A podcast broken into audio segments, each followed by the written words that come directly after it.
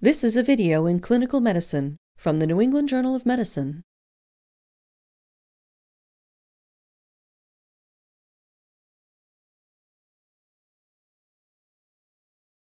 Focused cardiac ultrasonography is a practical, qualitative, or semi quantitative means of assessing cardiac size, structure, and function that is performed and interpreted by the clinician at the bedside. Although the left ventricle has historically been the focus of echocardiographic assessment, the right ventricle is increasingly being recognized as having equal importance in the assessment of acute and chronic cardiovascular and pulmonary diseases. This video presents a practical method for conducting visual, semi quantitative assessment of right ventricular size and systolic function with focused cardiac ultrasonography.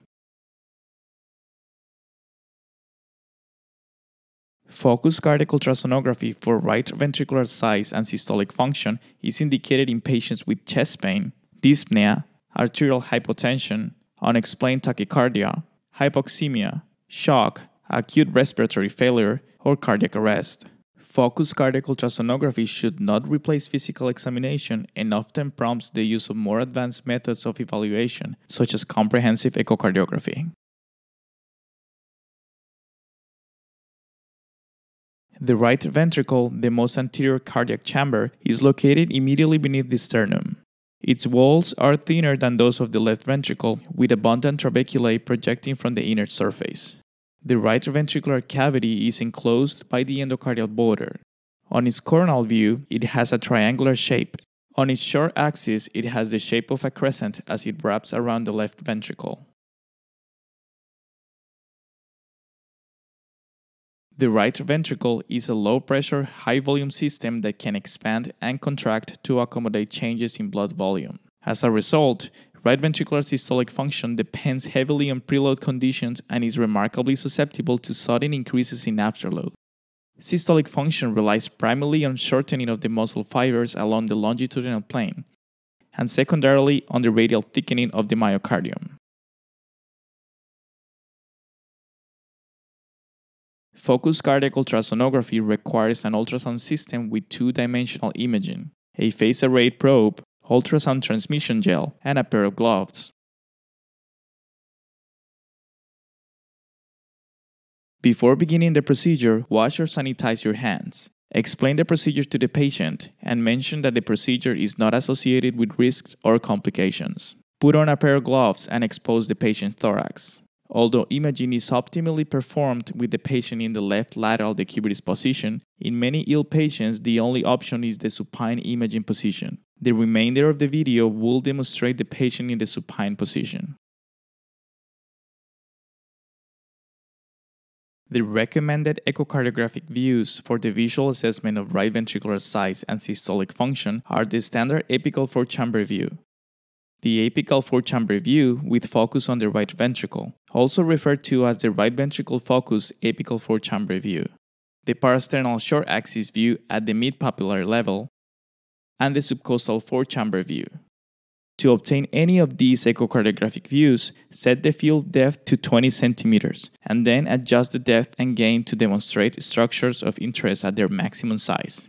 To obtain an image in the standard apical four chamber view, place the probe over the point of maximal impulse. Hold the probe at an angle of 60 degrees relative to the chest wall, facing the sternal notch, with the orientation marker pointing toward the 3 o'clock position. Optimize the image to see all four chambers of the heart the left atrium, left ventricle, right atrium, and right ventricle. To obtain an image in the apical four chamber view with focus on the right ventricle, First, find the standard apical four chamber view. Then, keeping the left ventricle in the center of the image, rotate the probe counterclockwise to demonstrate the maximal size of the right ventricular cavity on the image. To obtain an image in the parasternal short axis view at the mid papillary level, place the probe over the third to fourth intercostal space to the left side of the sternum. Hold the probe perpendicular to the chest wall or tilt it slightly toward the apex. The orientation marker should be pointing toward the 2 o'clock position or the patient's left shoulder.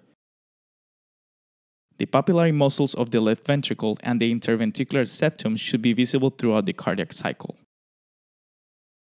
The subcostal four chamber view should be routinely obtained. It is best performed with the patient in the supine position, with their knees bent to help relax the rectus abdominis muscles. This view is described in the supplementary appendix to this video.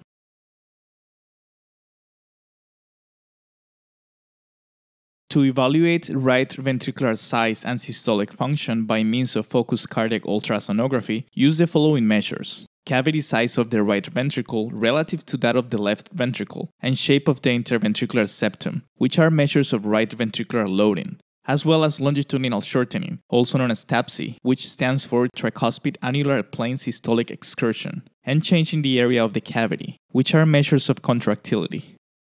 Cavity size of the right ventricle relative to that of the left ventricle is evaluated in the standard apical four chamber view. In each ventricle, the space enclosed by the endocardial border represents the area of the cavity.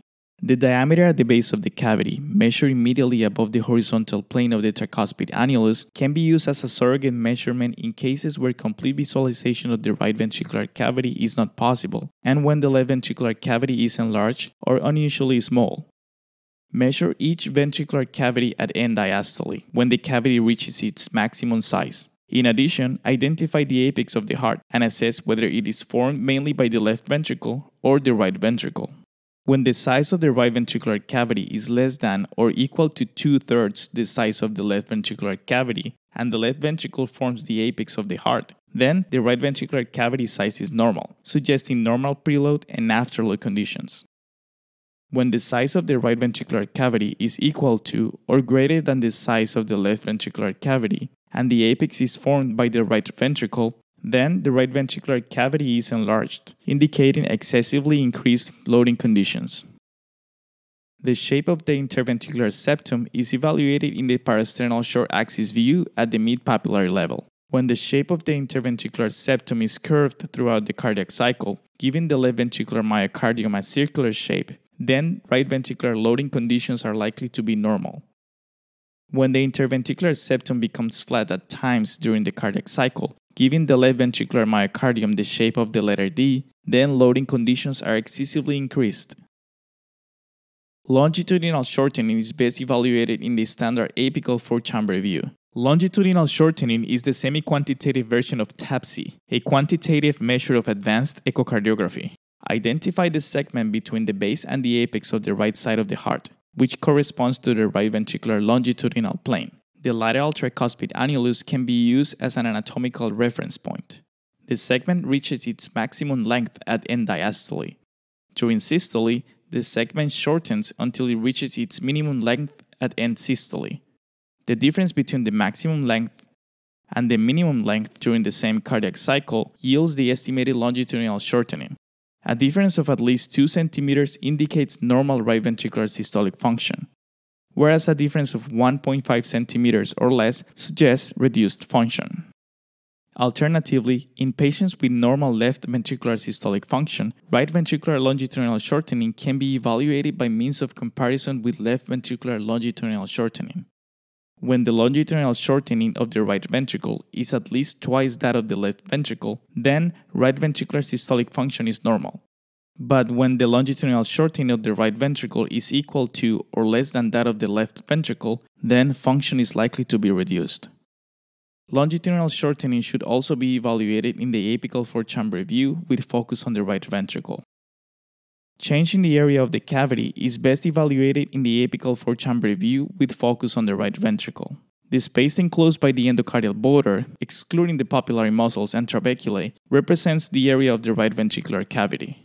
The fractional decrease in the area of the cavity from end diastole to end systole during the same cardiac cycle yields the estimated change in the area of the cavity.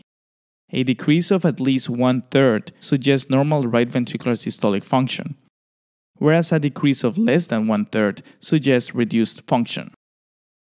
The change in the area of the cavity should also be evaluated in the standard apical four chamber view.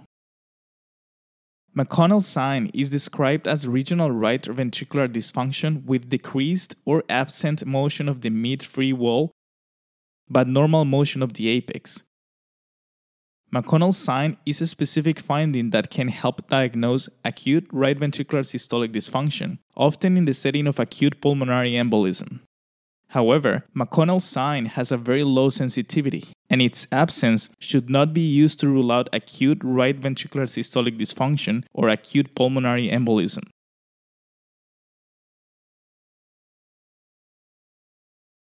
To begin your evaluation of right ventricular systolic function, obtain images first in the standard apical four chamber view, then in the apical four chamber view with focus on the right ventricle, next in the parasternal short axis view at the mid papillary level, and finally in the subcostal four chamber view. The subcostal four chamber view is described in the supplementary appendix to this video. This video shows images from two patients. Patient 1 has normal right ventricular systolic function, and patient 2 has severely reduced right ventricular systolic function. Both patients have normal left ventricular systolic function. In the standard apical four chamber view, identify the structures of interest, including the lateral tricuspid and mitral annuli, the apex, and the endocardial borders of the right and left ventricles. Evaluate the cavity size of the right ventricle relative to that of the left ventricle. In patient 1, the size of the right ventricular cavity is less than two thirds the size of the left ventricular cavity, and the apex is formed by the left ventricle. In patient 2, the right ventricular cavity is larger than the left ventricular cavity, and the apex is formed by the right ventricle. Next, evaluate longitudinal shortening. In patient 1, longitudinal shortening of the right ventricle is at least 2 centimeters and at least twice the longitudinal shortening of the left ventricle. Whereas in patient 2, longitudinal shortening of the right ventricle is clearly less than 1.5 centimeters and less than that of the left ventricle. Finally, evaluate the change in the area of the cavity. In patient 1, the area is decreased by at least one third, whereas in patient 2, the area is decreased by less than one third. Obtain an image in the apical four chamber view with focus on the right ventricle. The results for longitudinal shortening and for the change in the area of the cavity in this view are similar to the results in the standard apical four chamber view.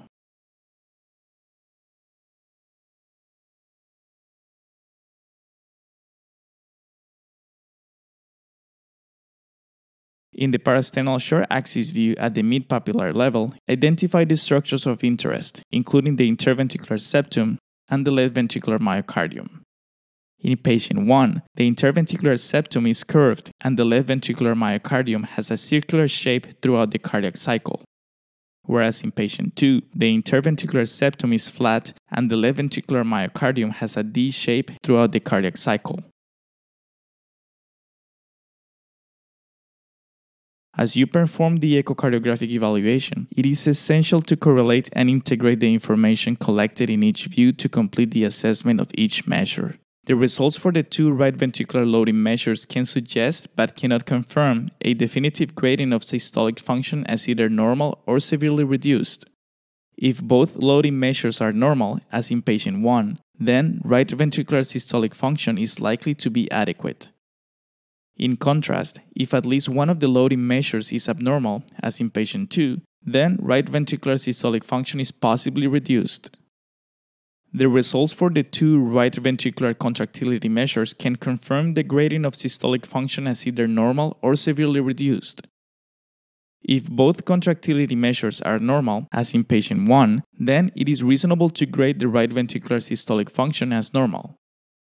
In contrast, if both measures are abnormal, as in patient 2, then it is reasonable to grade the right ventricular systolic function as severely reduced, especially if there are concomitant abnormal loading conditions. Right ventricular size and systolic function must be interpreted with respect to the chronicity of the disease state. Patients with chronic right ventricular systolic dysfunction, which is characterized by thickening of the right ventricular free wall on advanced echocardiography and by abnormal loading conditions, can present with normal contractility measures. In contrast, patients with acute right ventricular systolic dysfunction present with abnormal contractility measures, frequently accompanied by abnormal loading conditions, regardless of their previous right ventricular systolic function.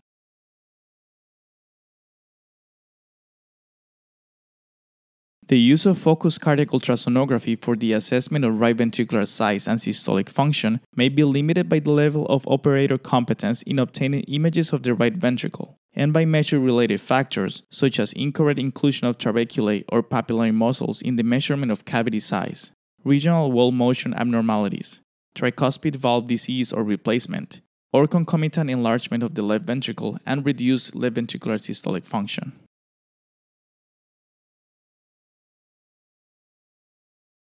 In patients with suspected or known cardiovascular or pulmonary disease, focused cardiac ultrasonography can be used to evaluate right ventricular size and systolic function on the basis of four measures. Cavity size of the right ventricle relative to that of the left ventricle, shape of the interventricular septum, longitudinal shortening, and change in the area of the cavity.